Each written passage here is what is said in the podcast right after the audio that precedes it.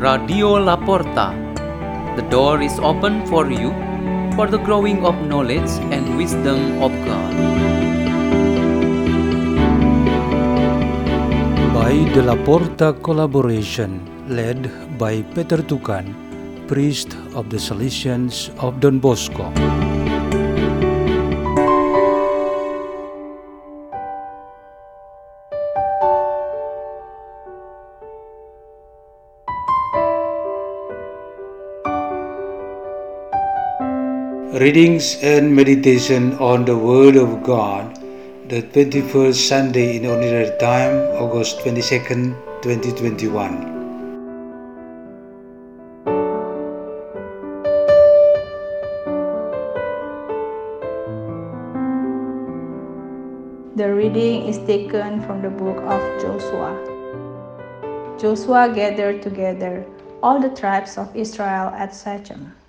summoning their elders, their leaders, their judges, and their officers. When they stood in ranks before God, Joshua addressed all the people If it does not please you to serve the Lord, decide today whom you will serve the gods your fathers served beyond the river, or the gods of the Amorites in whose country you are now dwelling. As for me and my household, we will serve the Lord. But the people answered, Far be it from us to forsake the Lord for the service of other gods. For it was the Lord our God who brought us and our fathers up out of the land of Egypt out of a state of slavery. He performed those great miracles before our very eyes and protected us along our entire journey and among the peoples through whom we passed. Therefore, we also will serve the Lord, for he is our God. The word of the Lord.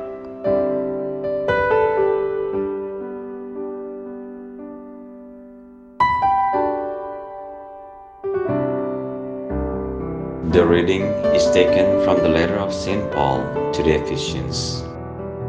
Brothers and sisters, be subordinate to one another out of reverence for Christ. Wives should be subordinate to their husbands as to the Lord. For the husband is head of his wife, just as Christ is head of the church. He himself, the Savior of the body. As the church is subordinate to Christ, so wives should be subordinate to their husbands in everything. Husbands, love your wives, even as Christ loved the church and handed himself over for her to sanctify her, cleansing her by the bath of water with the word, that he might present to himself the church in splendor, without spot or wrinkle or any such thing, that she might be holy and without blemish. So also husbands should love their wives as their own bodies. He who loves his wife loves himself. For no one hates his own flesh, but rather nourishes and cherishes it, even as Christ does the church, because we are members of his body. For this reason, a man shall leave his father and his mother, and be joined to his wife, and the two shall become one flesh. This is a great mystery, but I speak in reference to Christ and the church. The word of the Lord.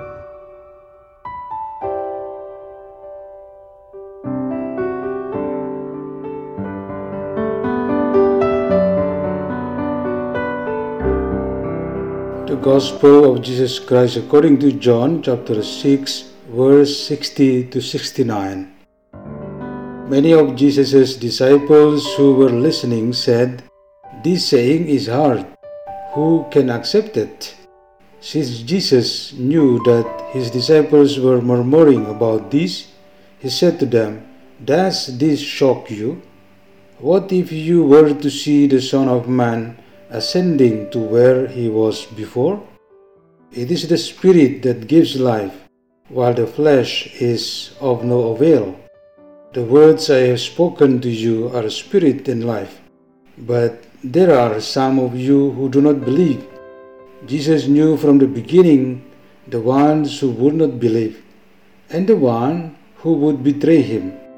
And he said, For this reason I have told you that no one can come to me unless it is granted him by my Father. As a result of this, many of his disciples returned to their former way of life and no longer accompanied him. Jesus then said to the twelve, Do you also want to leave? Simon Peter answered him, Master, to whom shall we go? You have the words of eternal life. We have come to believe and are convinced that you are the Holy One of God. The Gospel of the Lord.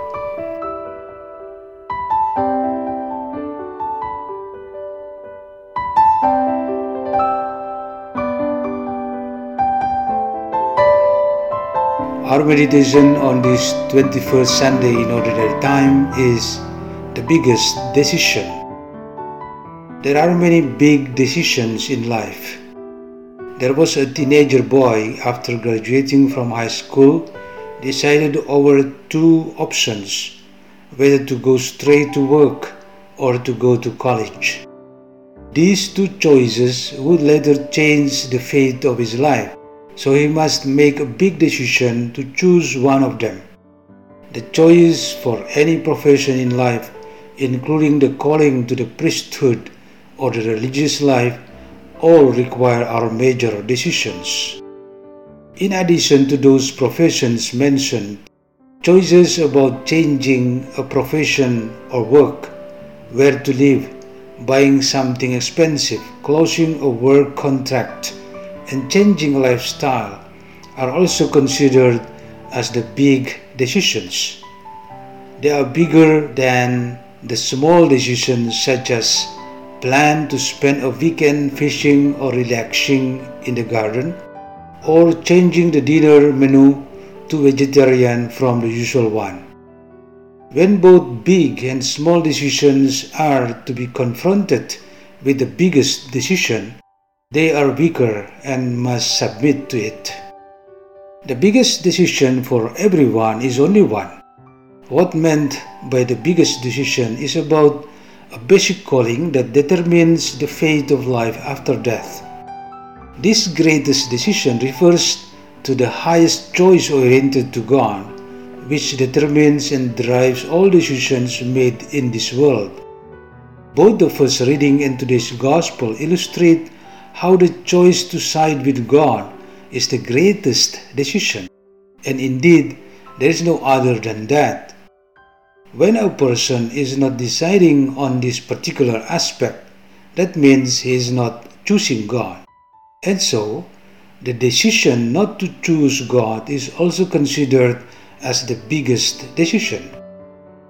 The Israelites made their biggest decision to worship and obey God as did Joshua and his family. Peter represented his friends in making the biggest decision, which was to choose to follow Christ because they realized that there was no other way than the way of God in Jesus of Nazareth. Our greatest choice is to choose the Lord Jesus Christ, and the concrete manifestation of this choice is our membership in the church, which, according to St. Paul in his letter to the Ephesians, has an inseparable relationship between Christ as the head and we, his people, as the body. Today, what and how our lives are together in the church. Our greatest decision to choose Jesus has been so fundamental to form us to be what we are today. The important thing is that we should make sure that whenever we make any big or small decision, we should not create conflict with our biggest decision. Let's pray. In the name of the Father, and of the Son, and of the Holy Spirit, Amen. O Lord Jesus, may we remain faithful, steadfast, and committed to you. Our Father who art in heaven, hallowed be thy name. Thy kingdom come, thy will be done on earth as it is in heaven. Give us this day our daily bread and forgive us our trespasses, as we forgive those who trespass against us. And lead us not into temptation, but deliver us from evil. Amen. In the name of the Father, and of the Son, and of the Holy Spirit. Amen. La porta, la porta, la porta.